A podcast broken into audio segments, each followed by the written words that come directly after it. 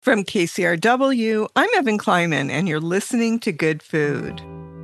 On the cover of Illyanna Maisonet's book, we see her mother's hands up close, balancing a teetering stack of coconut arepas, stuffed with octopus and dripping with sauce. Those hands, with their painted fingernails, gold rings, and silver bangles, tell a story. And even though there are five and a half million people living in the continental U.S. who count Puerto Rico as their ancestral home, we rarely see their stories in cookbooks and on TV. In her cookbook, Diasporican, Illyanna aims to change that. But we can't talk about Puerto Rico without diving into the legacy of past and present colonization of the islands and the impact on the food system. I asked Illyanna what the impediments are for the island when it comes to creating their own robust local food system. I think it's the dependency on imported foods. There are very few people who remember what an agrarian society was, you know, before, especially the generation now who grew up, you know, like in the 80s and the 90s, who are totally used to, you know, like industrialized and convenient food stuffs, food products, and things like that. And fast food, which is, there's a ton of fast food all over the island, you know, like literally in the middle of a jungle, there will be like a shopping plaza just built with like a Walmart and a ton of fast food places. And, because of the dependency on between 80 and 90% of imported foodstuffs, you have to work with what you're given. And a supermarket is like a big thing now. Walmart is a big thing now there. Costco is a big thing there. So they're literally just kind of like looking to see, you know, what is available. And on top of that, you also have to take in consideration natural disasters, which, you know, before Maria, there was actually, you know, a pretty good renaissance that was happening there with a lot of people doing like small farms and urban farming and chefs that were buying, you know, locally sourced things like that. But as soon as Maria came, it they had to start over all over from scratch. So let's talk a bit about the food. Give us a bit of, of a history of people who came to the island and what they brought with them. So from what we've always known, what I've always known, is that the Taino were the inhabitants of the island of Borinquen, right? Which is why Puerto Ricans are called Boricua. However, now some studies are showing that there might have been another group of people there, but we don't know what they're called. We don't know if it's true, whatever. So I'm just gonna go based off the Taino, which even the name Taino is also being argued that that's not what the name is. But the Taino were Arawaks that were all over the Caribbean, but they came from South America. They the Tainos grew corn. They had a lot of seafood. That's where the origins of barbecue come from. And then all of a sudden, the Europeans arrive. The Spanish arrive, but also some French, some Dutch. Along with them, they bring pigs. They bring enslaved Africans. With that, they bring rice. And now rice is like a huge part of Puerto Rican culture, but rice would not be huge without the enslaved Africans. There's documentation of some rice, but it never took off because the Tainos didn't know what to do with it because they weren't used to it. It wasn't until the enslaved Africans arrived that it really started booming. So let's let's talk about the food and how we build the food as we cook. You have what you call the flavor lexicon of Puerto Rico. There's achiote, alcaparado, pique, sazon, and adobo. Can you talk about um, each of these items and and what they bring to the overall flavor palette of the food? Puerto Rican cuisine is not spicy, even though we have pique. So pique is just a hot pepper vinegar based hot sauce, traditionally made with the skins of the pineapple, not pineapple juice, but just the skins. And then be- with that pique, you would add that to your food. That can give it spice, but it's not spicy. What Puerto Rican food is, though, is savory. With the addition of the tomato sauce, it becomes, you know, more kind of like a deeper flavor, more floral with the chote, which is very kind of like a musky scent. I don't really know another way to describe it. And then with the addition of olives and capers is the acidity, the brininess. So between the tomato sauce, the sofrito that has cilantro, culantro, which is recao, which is kind of hard to find, ají dulces, were sweet peppers, tomatoes, which is a controversial ingredient, garlic, and onions. All these things, you're building layers. So now you have all the things that make food addictive, really. Yeah, super umami bomb. Exactly. Um, you use sofrito in a in an unusual way, in a different way than a lot of people. Most people start a dish with it in the pan. You don't always do that. No. So how how do you use it and why? I always put it at the end. If I'm cooking for other Puerto Ricans, I will add some in the beginning just to save face. But also, you know, I'm kind of like, I've convinced myself that I'm going to add some in the beginning for my grandma. I'm going to add some at the end for me. What does it give? What does it give for you flavor wise? I would imagine it's just like it gives you a big pop of green and freshness. Exactly. I mean, it's like pesto. I don't really, I've never understood the reason why people would put sofrito in the beginning and cook all the flavor out of it because it is almost exactly like pesto when you have fresh basil and garlic.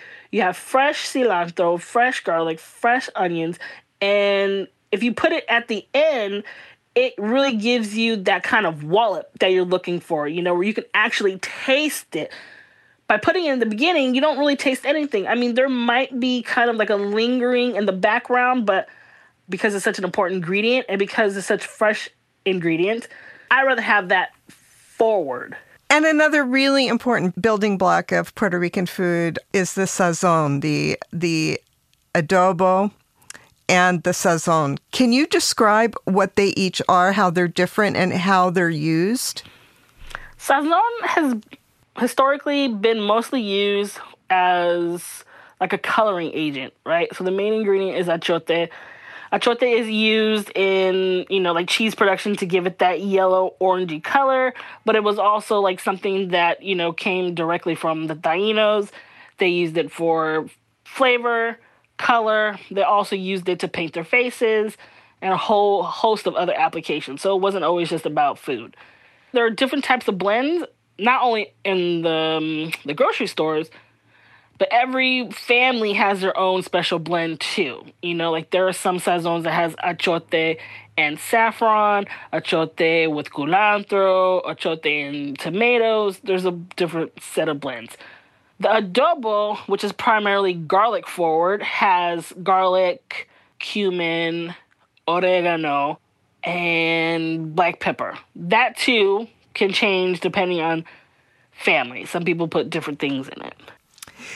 I mean, this this book of yours is called Diasporican. So a, a, lot of the food is food that sort of morphs as people move around and intersect with larger community and and different kind of groceries. Um, can you talk about the Puerto Rican lap um, that you included in the book from a time that you lived with the Lau family? You know, I think that I found out by watching my friend Lottie and her sister Pani cook. I noticed a lot of similarities in certain ingredients and certain flavors to Puerto Rican food, specifically the ingredients that go into sofrito. So, you know, a lot of fresh herbs, a lot of cilantro, a lot of basil, a lot of tomatoes, a lot of shallots, which, you know, I just swapped for onions, a lot of garlic, and then, you know, some other things like lemongrass and stuff. But I was like, kind of baffled to see so many ingredients that were similar going into the application that I would think like, hmm, I wonder if I can just do a shortcut and just use sofrito, which I already have.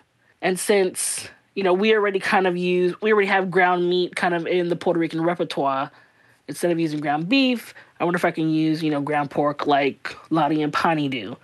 Because I lived with them for so long and kind of like adapted my taste for super spicy foods and you know kind of more like fish sauce and benek and stuff like that. I just started using those in my everyday cooking already because i was already kind of accustomed to those type of flavors which i love by the way.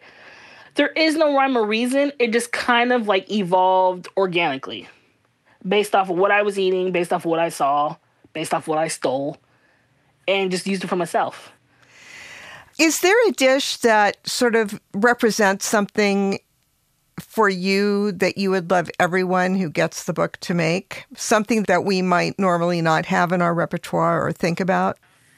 It's always a sofrito. I push sofrito so hard because it's easy to make. It's easy to make, it's easy to store, and it can be used in everything. I don't cook Puerto Rican food every day, you know, so it doesn't have to be used in Puerto Rican food. The same with adobo and sazon. These things can be used in whatever you're already making. I put sofrito in curry. I put sofrito in stir fry. I put sofrito in beef stews. I put them in beans. Like, I'm kind of sad that Frank's Red Hot kind of stole, you know, already the term. I put that shit on everything because I already put that shit on everything. the book is gorgeous, I have to say. And there's so much in there um, to explore.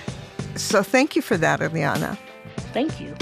That was food writer Illyanna Maisonet discussing her first cookbook, Diasporican, which focuses on the cuisine of Puerto Rico around the world. We have a recipe for her Puerto Rican lab on our website. Go to kcrw.com slash good food.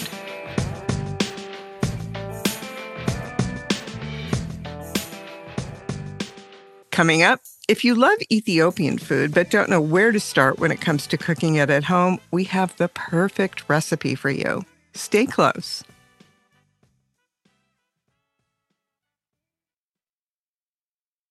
Introducing the KCRW donation car, designed to be recycled.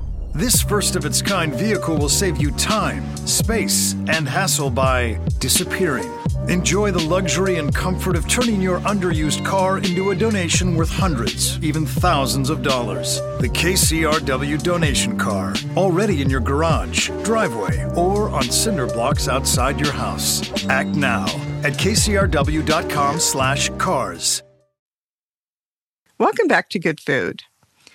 Lulade Mogus's parents were fond of saying, We might live in America, but once you come home, this is Ethiopia.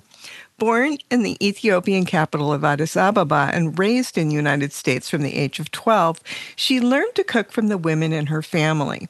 Authentic injera, the aromatic stews called wats, and all sorts of fabulous veggie dishes. As an adult, she became an avid home cook. But life gets busy for a mom working in the hospitality industry. So Lula revamped many of her favorite Ethiopian recipes so each one can be cooked in under an hour. She's compiled them in a gorgeous new book, Enebla, taken from the Amharic for Let's Eat. Hi, Lula. How are you? I'm doing great. How are you? I'm good. So, talk a little bit about the interplay of Ethiopian and Western dishes that were part of your mom and your auntie's repertoire. So basically, um, we do have a huge Western influence, uh, specifically being the Italian influence, right? So historically, the Italians wanted to conquer Ethiopia. This is way, way before my time. And our emperor fought them off. Um, once they lost, a lot of the soldiers decided to kind of stay. And because of that, it, there's a huge integration of Italian cuisines, like the pastas and lasagnas and so forth, are in our dishes, like our everyday repertoire, and especially all our desserts have tendency to be Italian. Also, the fact that uh, both my parents and my aunts uh, did travel to Europe and the US prior to us moving to the US. So they always like brought back some recipes and dishes and so forth that would always be integrated into our daily meals and or specifically when we had events, it would be like the Ethiopian dishes and then the Western dishes. So every time I start to cook food um, from a place in the world that I've never made before, I'd like mm-hmm. to read through a cookbook to see what, like, the move or the essential move is, the basic technique or techniques that you see over and over and over again. Um, what would they be for making most of the food in your book? I mean, I think for it would be just having the staples, right? Always have onions, garlic. Uh, we do use jalapeno peppers, serrano if you like it to be even spicier. Uh, those are kind of like the same things. And the one staple thing that we tend to use over and over again is the berbere spice. So if you're gonna start making any of these dishes, that's going to be one investment that you should definitely make because it will be used and replicated in a lot of the dishes. Um, and then also as an alternative, because there are some people who don't like spice, any dish that we make that is mild version of it, we substitute it with turmeric. So just a regular turmeric that you can get at the grocery store would make the milder version of each dish. Tell us about the spice blend berbere. What's in it? So berbere, um, you know, I always say, I always tell people, don't try to make it yourself, um, only because it, each household has their own different recipes. Um, it's a blend of between 24 to 28 spices. Um, it has, you know, a mixture of like cumin, star anise. Um, there's definitely the actual uh, chilies that it's dried up and ground, um, and then just a lot of other spices that honestly I haven't made personally. I'm better at purchasing it. Um, that's why I always recommend people just buying it. Um, and I'm sure one day I'll perfect it, but right now I don't. So, what is the recipe we should all start with and is easy to add to our weeknight dinner rotation? The lentil dish is the, definitely a favorite and a go-to. Um, it's the, called the misir wat. If you are more of like a meat person, um, I then I definitely recommend that ibs, which is a beef stir fry. It's also another very quick dish to just kind of saute the dishes with some onions, garlic, and vegetable oil uh, or olive oil to your preference, and then again, a lot of these dishes are supposed to be made the way you like them. So they, they will be saying like add four jalapenos. And if you're spice sensitive, you can always use less. People who love spice, like myself, instead of jalapenos, I use serranos. So those are kind of like the two staple dishes. If it's kind of like too, I don't want to say scary, but like unfamiliar to start with those, then I would go with the gomen. The gomen is essentially collard greens, it's Ethiopian collard greens, right? So you can have them just plain the way they are, or you can also do them with beef. And what if we want to try making a wat? What's what's a good um, sort of introductory one to try to make? Um, I would probably go with the sigawat. Will be the which is the spicy beef stew. That would be the first one to go with, just because it's very easy to start with, and then it's also not very complicated. It asks for very minimal ingredients. Um, you're just basically getting some beef, some onions, garlic, ginger, and then, of course, the berbere that goes in everything, um, and water. And then once you've sauteed everything, you just kind of let it simmer down. So, but also, again, if like it asks for three tablespoons of berbere. So if uh, you're kind of sensitive to that, you're more than welcome to use less. Um, or if you're just like, nope, I don't, I want it completely mild, then you can also substitute the berbere with turmeric, which is like a one tablespoon of turmeric. But then you're giving up all those other spices, not just the chili. I encourage people I to I encourage people to just start with a couple teaspoons at least just to kind of get a feel to it and like build. I know, yeah, but I definitely. do. I do have some people that are like. I mean, I have really good friends uh, that find black pepper to be spicy. So like when you make like the blackened chicken and it's just black pepper and then they're just like this is so spicy and I'm like okay so you're never eating Ethiopian food. so, it's just Yeah. So obviously um, you didn't serve them the jalapenos stuffed with oh, salad. Yeah. Oh that, God! When I, I saw that picture, I just started laughing. I mean, I think a lot of people who who live here in Southern California will totally embrace these recipes. But that was Absolutely. a jalapeno popper of a different kind. Mm-hmm. And that's, you know, that's the thing. It's like, I wanted to make this, like, the book to be very approachable so that it's not like, you know, there's some people who even say, oh, Indian. They're like, oh, yeah, no, I don't do Indian because it's all spicy. It's like, no, there's stuff that's non spicy. And the same thing with Ethiopian dishes, you know, automatically they think, oh, that's just too spicy. I don't do spice. And then completely just not try any of the entire cuisine. And then one fun thing that I know everyone makes fun of me for this, but it does work, I promise you, is um, I do something called the Taco Bell test. And this is when every time I meet somebody who I know has never had Ethiopian food, I just simply ask them, okay, at one point or another, I know you've been to a Taco Bell. So when you go get whatever meal you get, which hot sauce do you pick? And so it's like you're diagnosing them. exactly. But based on like if they're like, oh, I get the mild or uh, I get the fire or I get the Diablo, and I'm like, okay, now I know where your palate lies, and now I know what you can essentially the level of spice that you can handle.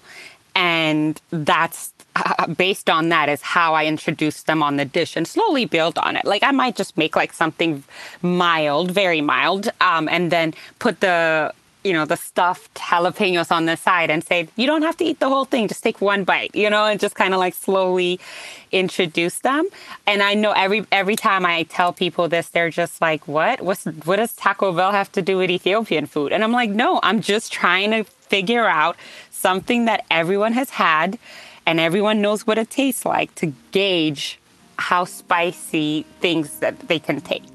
I think it's genius, actually. Thank you. It was so much fun talking to you, and the book is so beautiful. Thank you so much, Lula. Thank you so much for having me. That was Lulade Mogus, author of Enebla, recipes from an Ethiopian kitchen.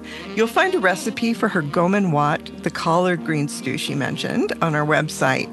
And if you live in LA and want to know where to find the best injera and Ethiopian ingredients in town, we have Lulade's recommendations there too. It's all at kcrw.com slash good food.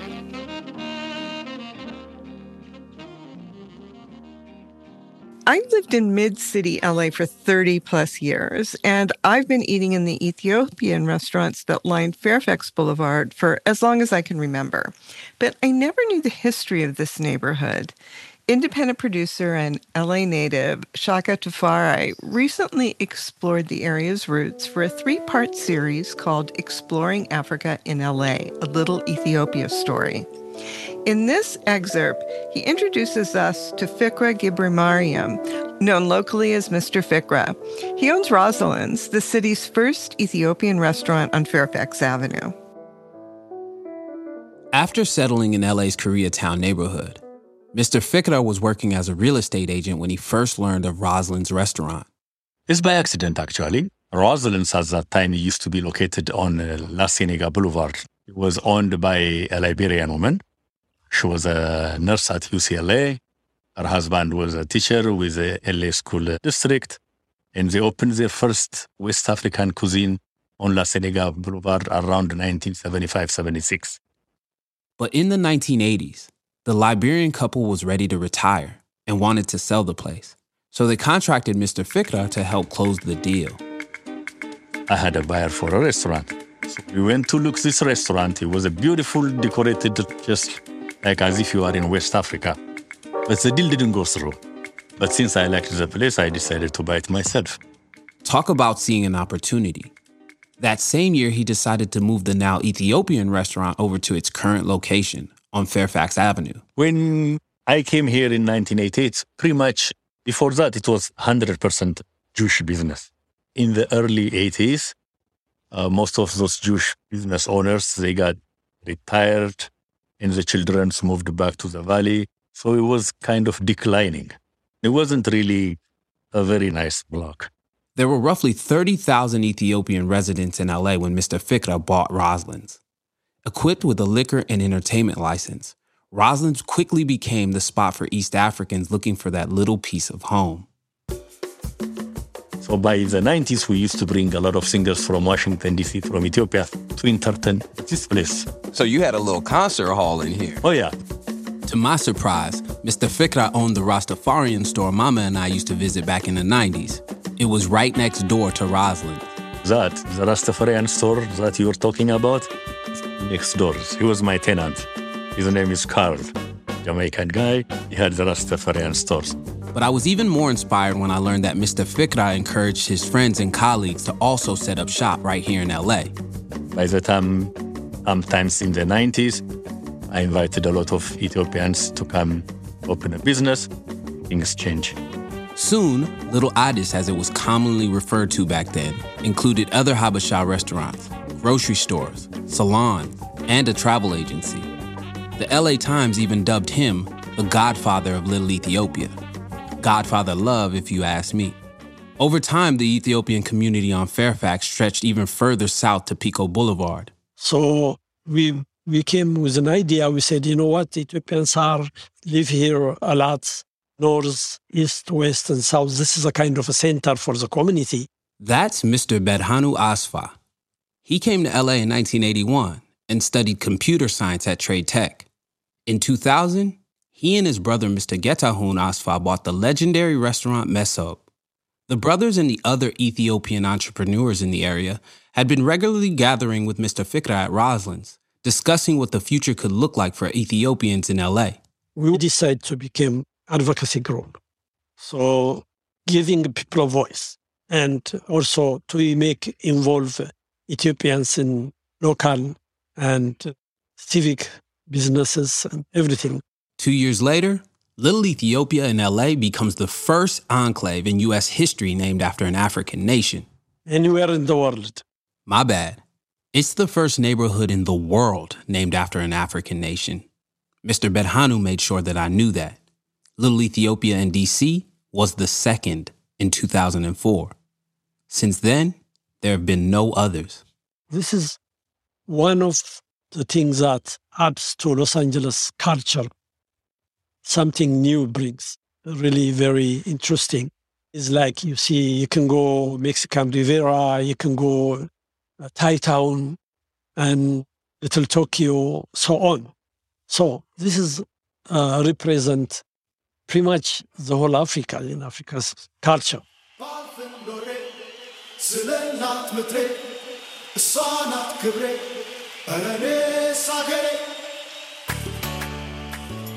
That was an excerpt from Shaka Tafare's three-part series exploring Africa in LA, a little Ethiopia story. You can hear the entire series at kcrw.com slash little Ethiopia.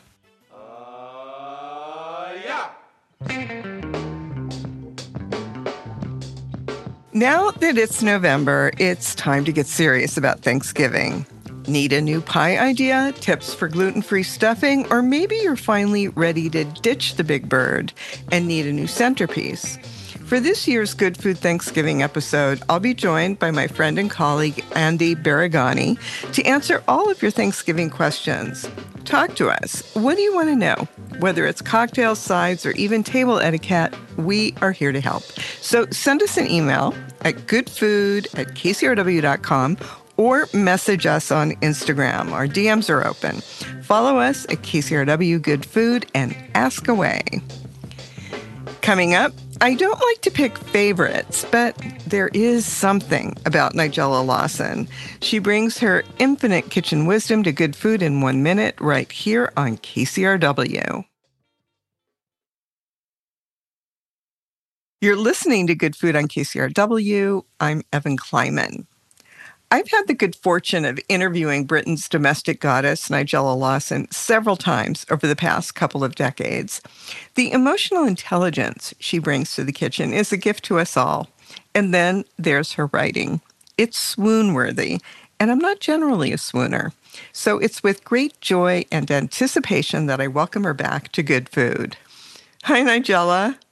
Hello. That is a lovely introduction. Thank you. I've always enjoyed talking to you, and there's so much to talk about when one talks about food. So much. To prepare for this conversation, as well as the, the two that we're going to be having live um, in Santa Barbara and in Irvine over the next few weeks, I decided to go back and reread your first book.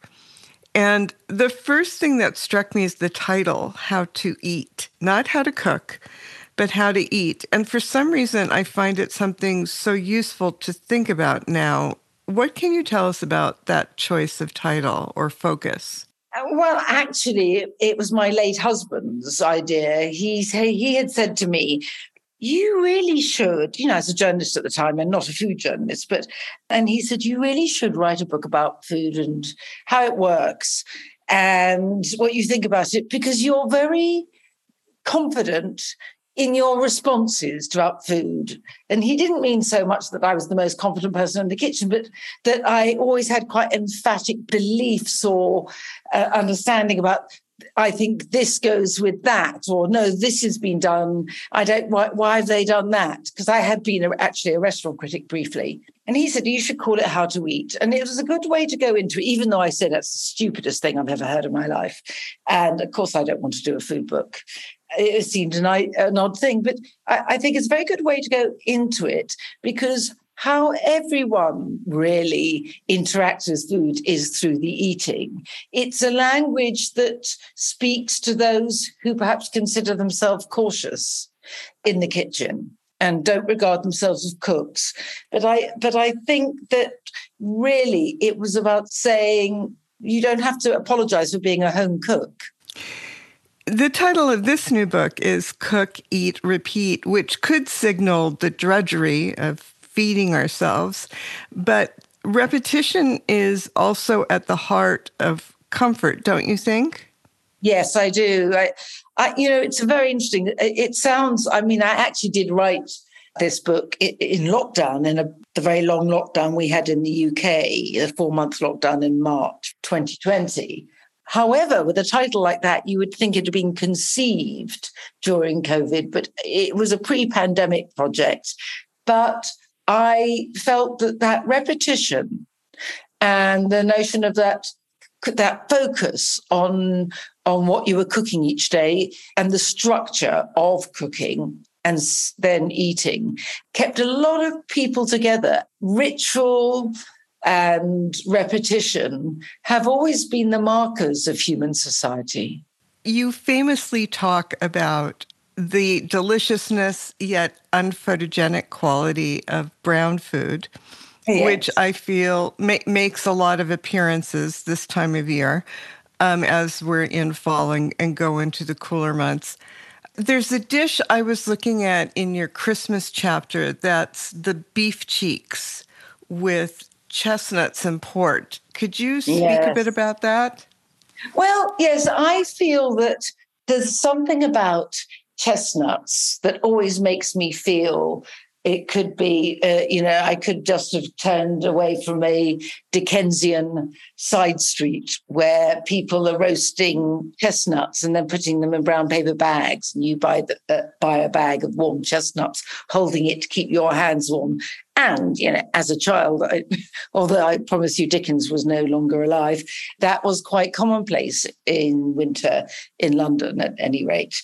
And I love a stew, and yet I wanted to make a stew that felt luscious, that felt almost instantly you felt the flickering log fire and you know the sense that you were you know covered in rather wonderful claret colored velvet.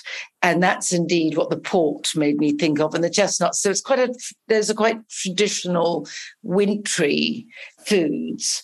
But of course um, beef cheeks that I would love to be able to say, and this used to be the case until very recently, there were cheaper cuts of meat. You had to go to a butcher, but you know, it's fibrous, it's tough, and yet cook it for a long time. And it becomes almost like you cannot tell whether it is solid or part of the, the port and the stock in the stew. There's something that, that that is so particularly wonderful about it. Of course, in very recent years, suddenly these have all become hip. There aren't that many butchers, and so the, those cuts aren't that affordable anymore, which is a great pity. But they certainly are worth getting because there's, you know, the idea that you would. I mean, they're not as expensive as fillet steak and a and fillet steak it would make me weep to have that rather than that intense flavor and richness that you get in cuts like beef cheeks. So I suppose it's just the sort of stew I do if I have people round. You know, I, I'm a great believer in cooking ahead.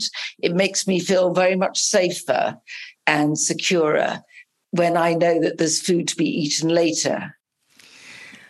When I think about this time of year, strangely enough, I also think about sandwiches because there's always leftovers that are really great building it's blocks. the most important thing, and I wrote about that a bit in um, in terms of Christmas because it's what we do. We don't have Thanksgiving, but we have the turkey, the roast potatoes, you know, all the vegetables and the cranberry sauce and so forth. So there are similarities, and yes, I couldn't agree with you more. The sandwiches that are when either the Thanksgiving or the Christmas feast really comes into its own, really. It lives again and so powerfully. And it is a time for condiments as well. And I enjoy that.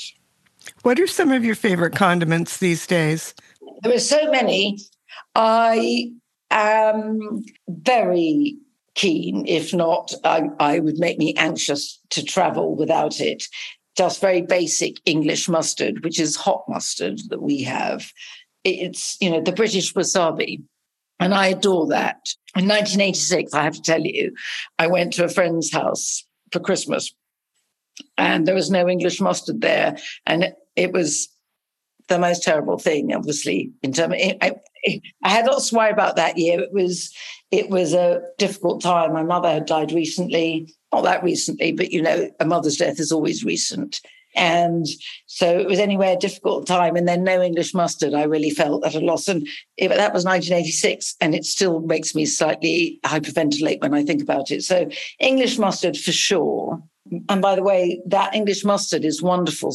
Uh, in a way, used a bit like wasabi and stirred into soy sauce for as a dressing. I mean, over some leftover carrots, for example, heavenly. May I ask you what brand of hot mustard you you prefer? Colman's. As far as I'm concerned, it has to be Colman's. That's just like the most basic brand. Well, Nigella, I thank you so much for spending the time with us, and I look so forward to our conversations that we'll be having in the coming week. Well, so do I. I feel we could have gone on for the rest of the day, frankly. That's Nigella Lawson. She's on book tour discussing Cook, Eat, Repeat. I'll be in conversation with her next Saturday, November 12th, at the Granada Theater in Santa Barbara, and again at the Barclay Theater in Irvine on November 26th. Please join us. For more information, go to our website, kcrw.com slash goodfood.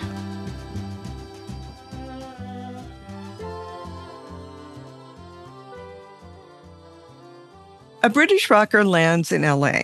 When he discovers there are no pubs, he decides to open one himself.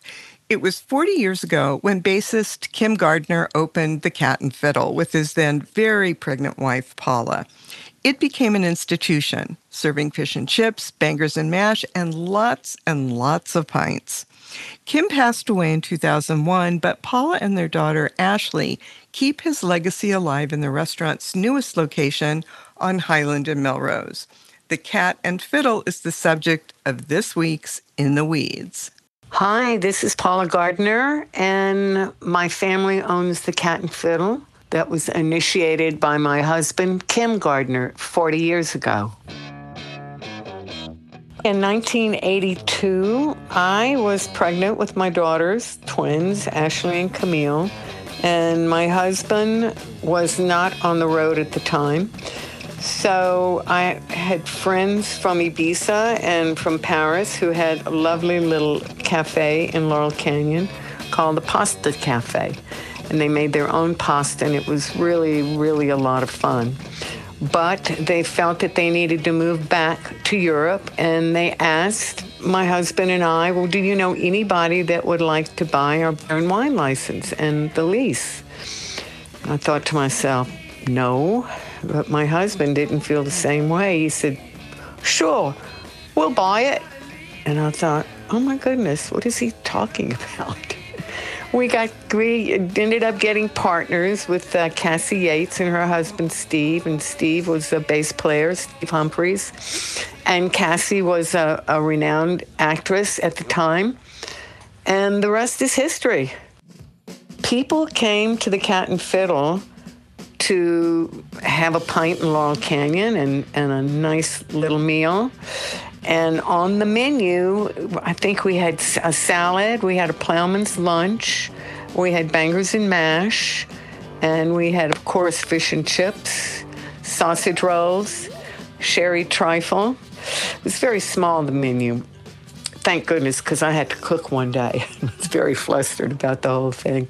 But anyway, uh, not only did they want to stop and have a good meal and a pint or a Coke or whatever, but they came to see my husband and they came to see Cassie, you know, whenever she was there when she wasn't working. My husband was um, very well known in the British rock circuit. He grew up with Ronnie Wood. They were neighbors. Ronnie's with currently with the Stones has been for many years.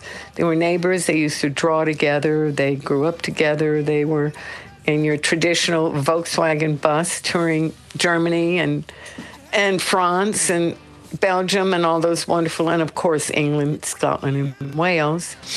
And they grew, like I said, grew up together.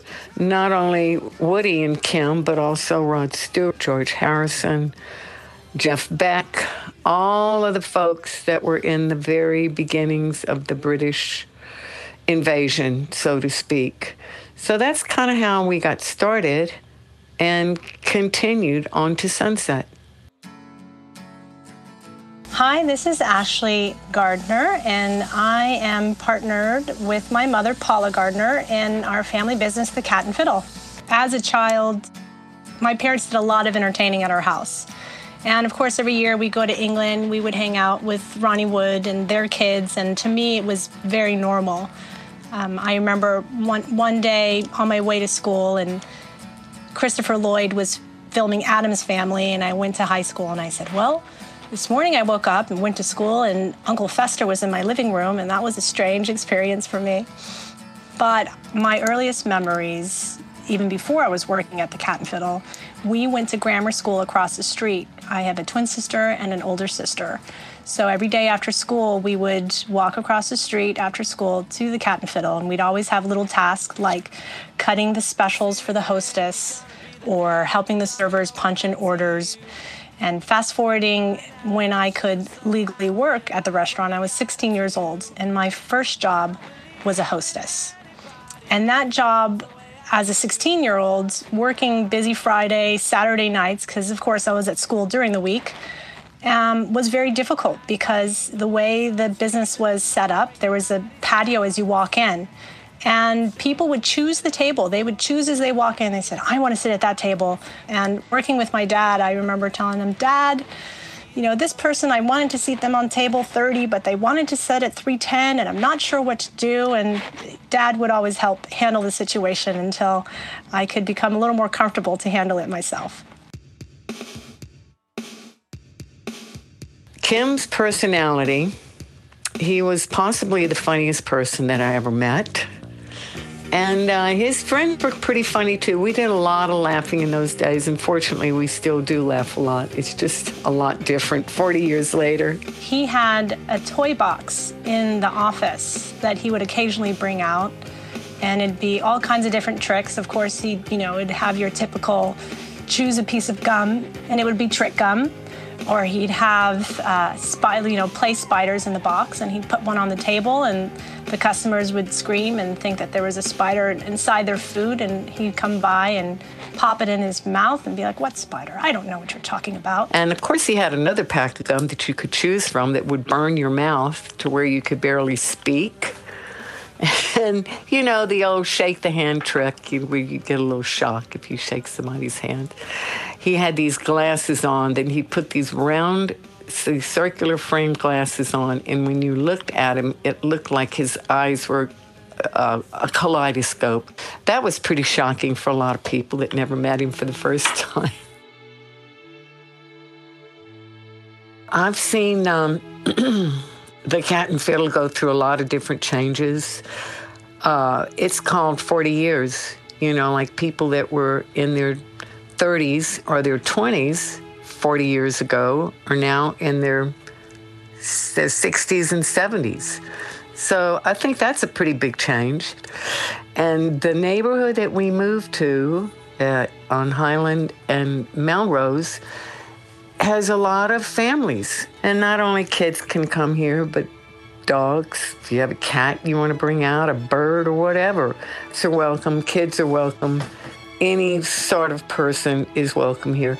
And that is the whole deal that a pub is about. So I think the changes that we have gone through have been just with the changes with what everybody else has gone through. That was Paula Gardner and her daughter, Ashley Gardner. Their family has been running the Cat and Fiddle for 40 years. The pub and restaurant is now in its third location on Highland and Melrose.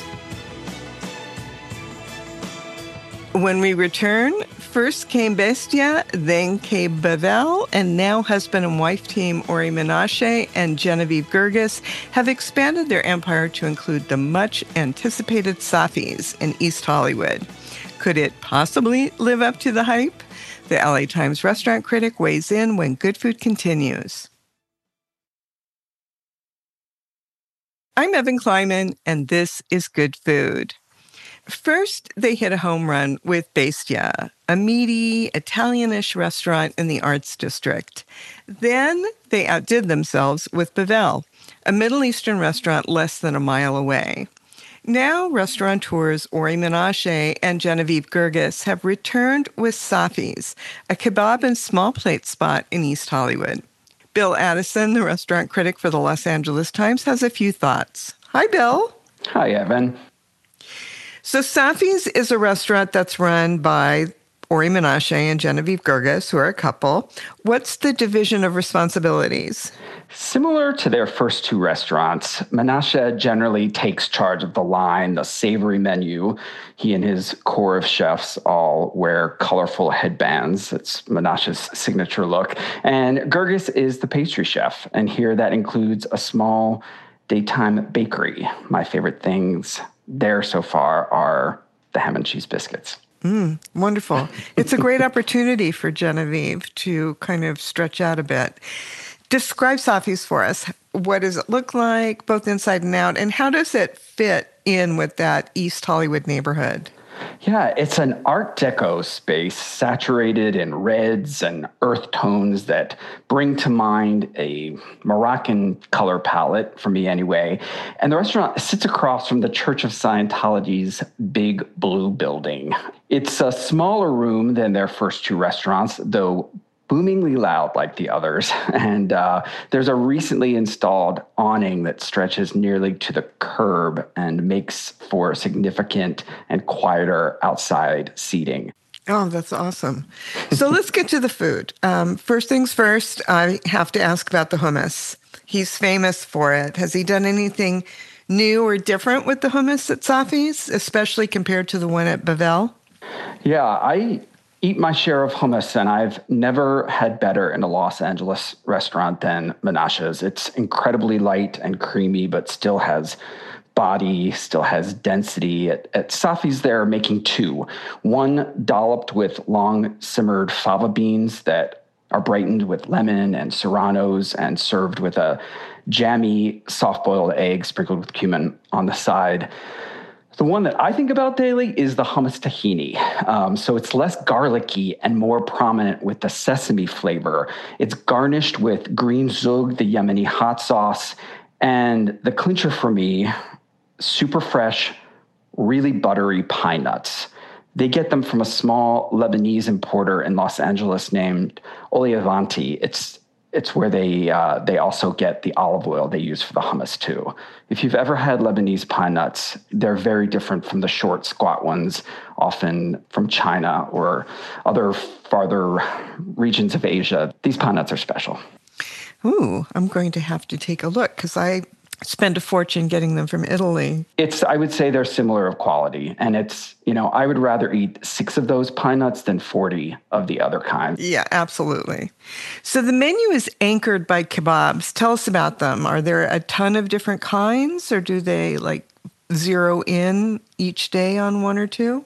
They the menu is pretty set and they've got about a half dozen variations down. Pork, chicken, beef, a couple kinds of lamb, and they all have different intricate spicing. I'd say my favorite is a lamb kebab that um, is threaded with sweet and spicy peppers, but also dry mint and marjoram, which is a really cool combination that's like bright and pungent at once, and it just tastes just right with the lamb. Mm. And and what are the kebabs served with? They come with an herbed tahini salad that reminds me in its pleasant maltiness almost of like homemade green goddess dressing. There's also amba, the mango pickle drizzled over top, and chili crisp, which is a fun and very of the moment Los Angeles condiment. We runneth over with chili crisp, and I'm not complaining. No, no, no. I don't think any of us are. so let's talk about the shawarma. As you point out in your review, it's not cheap $26. Is it uh, worth the price? It is to me in the same way that any chef kind of taking any dish from a tradition and putting a mark on it that makes it something that tastes both of itself and entirely new, if that makes sense. So when you walk into the restaurant, you can't miss the vertical spit in the open kitchen, and you'll see chefs shaving off the stacks of beef and lamb. I love it as a sandwich wrapped in really thin laffa bread with tahini and uh, red ajika, which is a mildly spicy, like Georgian bell pepper jam, and tomatoes and sumac onions. It's, yes, it's phenomenal. Yeah, it sounds really good. In your review, you say the place roars with ambition. What do you mean? I know the couple wanted something casual, right? Something that just sort of inserted itself into the neighborhood and just became kind of more a part of daily life. But this restaurant is not that. It's a sensation. It's one of the absolute most interesting and best new restaurants to open in Los Angeles this year. The crowds have shown up in throngs. If you want a reservation, you have to plan well ahead of time. I suggest scoring a seat at the bar if you want to try and slide in last minute. But it's just as ambitious in its own ways as the first two restaurants they created. Thank you so much, Bill. Thank you, Evan.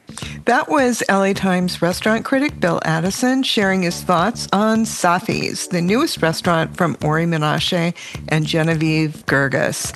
You'll find it on Fountain Avenue between Normandy and Vermont in East Hollywood.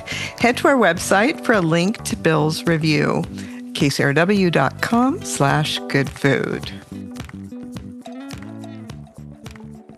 When I heard the news that New York food critic Gael Greene passed away this week, it had me reflecting on how much dining out and the ways we document it have changed in the last 50 years. In an obituary in the LA Times, Bill Addison described Greene as one of the masterminds of modern restaurant criticism. In her decades reviewing restaurants for New York Magazine, she reinvented the genre with her unapologetically sensual take on food and willingness to make herself a character in her stories. As Addison writes, she was a live out loud force whose path, even as she blazed it, vanished behind her. I interviewed Gael in 2006 after the publication of her memoir, Insatiable Tales from a Life of Delicious Excess, and I marveled at her ability to insert such vivacious opinions in her writing at such a young age. First of all, New York Magazine was so hot. It had just started in 1968. Everybody who counted in the media or in the um, what I call Toot New York set, was reading it. And so it was a great spotlight for me. And secondly, there's nothing like having the last word. So you go into a little, to a haute French restaurant, which is really haughty and full of snobism, and you look like Miss Nobody from nowhere because they can tell by your shoes that you're Miss Nobody. And you sit down and they abuse you consistently. What a fabulous story. So for the reader, I was getting revenge you know, they they got their revenge through me. So, give us a little snapshot of what the New York restaurant scene was like when you first started, because it was a world that many of us have never seen. I mean, these these old line haute cuisine restaurants. Well, it's true. 1968, uh, there were maybe three or four fishes that you would find in a restaurant. The prix fixe lunch at the most fancy French restaurant was 7.95, and everyone was upset about paying 50 cents extra for coffee. Um, the, there were no American chefs. The greatest American restaurant in town, the Four Seasons, had a Swiss chef. The chefs at the Coach House, another great American restaurant, were totally unknown, unseen in the kitchen. A Greek owned it. Um, There were no veg, there were no fresh greens, there was no fresh herbs. Parsley was the fresh herb, only choice you had. The kiwi didn't exist. Uh, nouvelle cuisine had not been heard of, and people were not in, that interested. There, basically, the upper class idea of dinner was a overcooked lamb chop and rice pudding, and don't make a fuss about it because it's just not nice. It's not proper. The part that fascinates me is that in these restaurants, which we now think of as these old haute cuisine restaurants, who you were and where you, you sat seemed to be almost more important than the food. Whereas now, even in the most celebrated of New York restaurants, if you call in advance and you make a reservation and you pay your money, you're treated pretty well the haughtiness disappeared with a few re- serious recessions, and also with the emergence of American chefs and the importance of uh, great regional Italian cooking done by American chefs. The poor old fashioned French uh, snobism definitely died out. But there is still a very uh, two level system. One is I can get a table at 8:30 2 days before. You have to call a month ahead and you're lucky if you can get 6 or 10. For instance, at restaurants that don't take reservations like Pastis, but certain people walk in and are immediately led to a table, and I wonder why the those waiting don't kill them. That was my interview with famed food writer and critic Gael Greene in 2006. She passed away this week at the age of 88. If you missed any of today's show, listen at kcrw.com slash goodfood or on KCRW's mobile app. You can also subscribe on Apple Podcasts, Stitcher, or Spotify. My thanks to the Good Food team, Jillian Ferguson, Laryl Garcia, Elina Shatkin, Desmond Taylor, Nick Lamponi, and PJ Shahamat. And special thanks to Chrissy Van Meter, Laura Kondarajan, and Gary Masiha. Don't forget to send us your Thanksgiving questions. Email us at goodfood at kcrw.com or send us a DM. We're on Instagram at kcrwgoodfood. And speaking of Thanksgiving, did you know that we have an incredible archive of Thanksgiving recipes on our website? We've got recipes for barbecue turkey, dry brine turkey. One year we even interviewed a Southern cook who cooks her turkey in a wine soaked pillowcase. You can check it out at kcrw.com slash Thanksgiving, whether you're looking for something specific or just browsing for information. And remember, there are even more recipes and ideas at kcrw.com slash good food. I'm Evan Kleiman, and of course I'll meet you back here next week for a new episode of Good Food.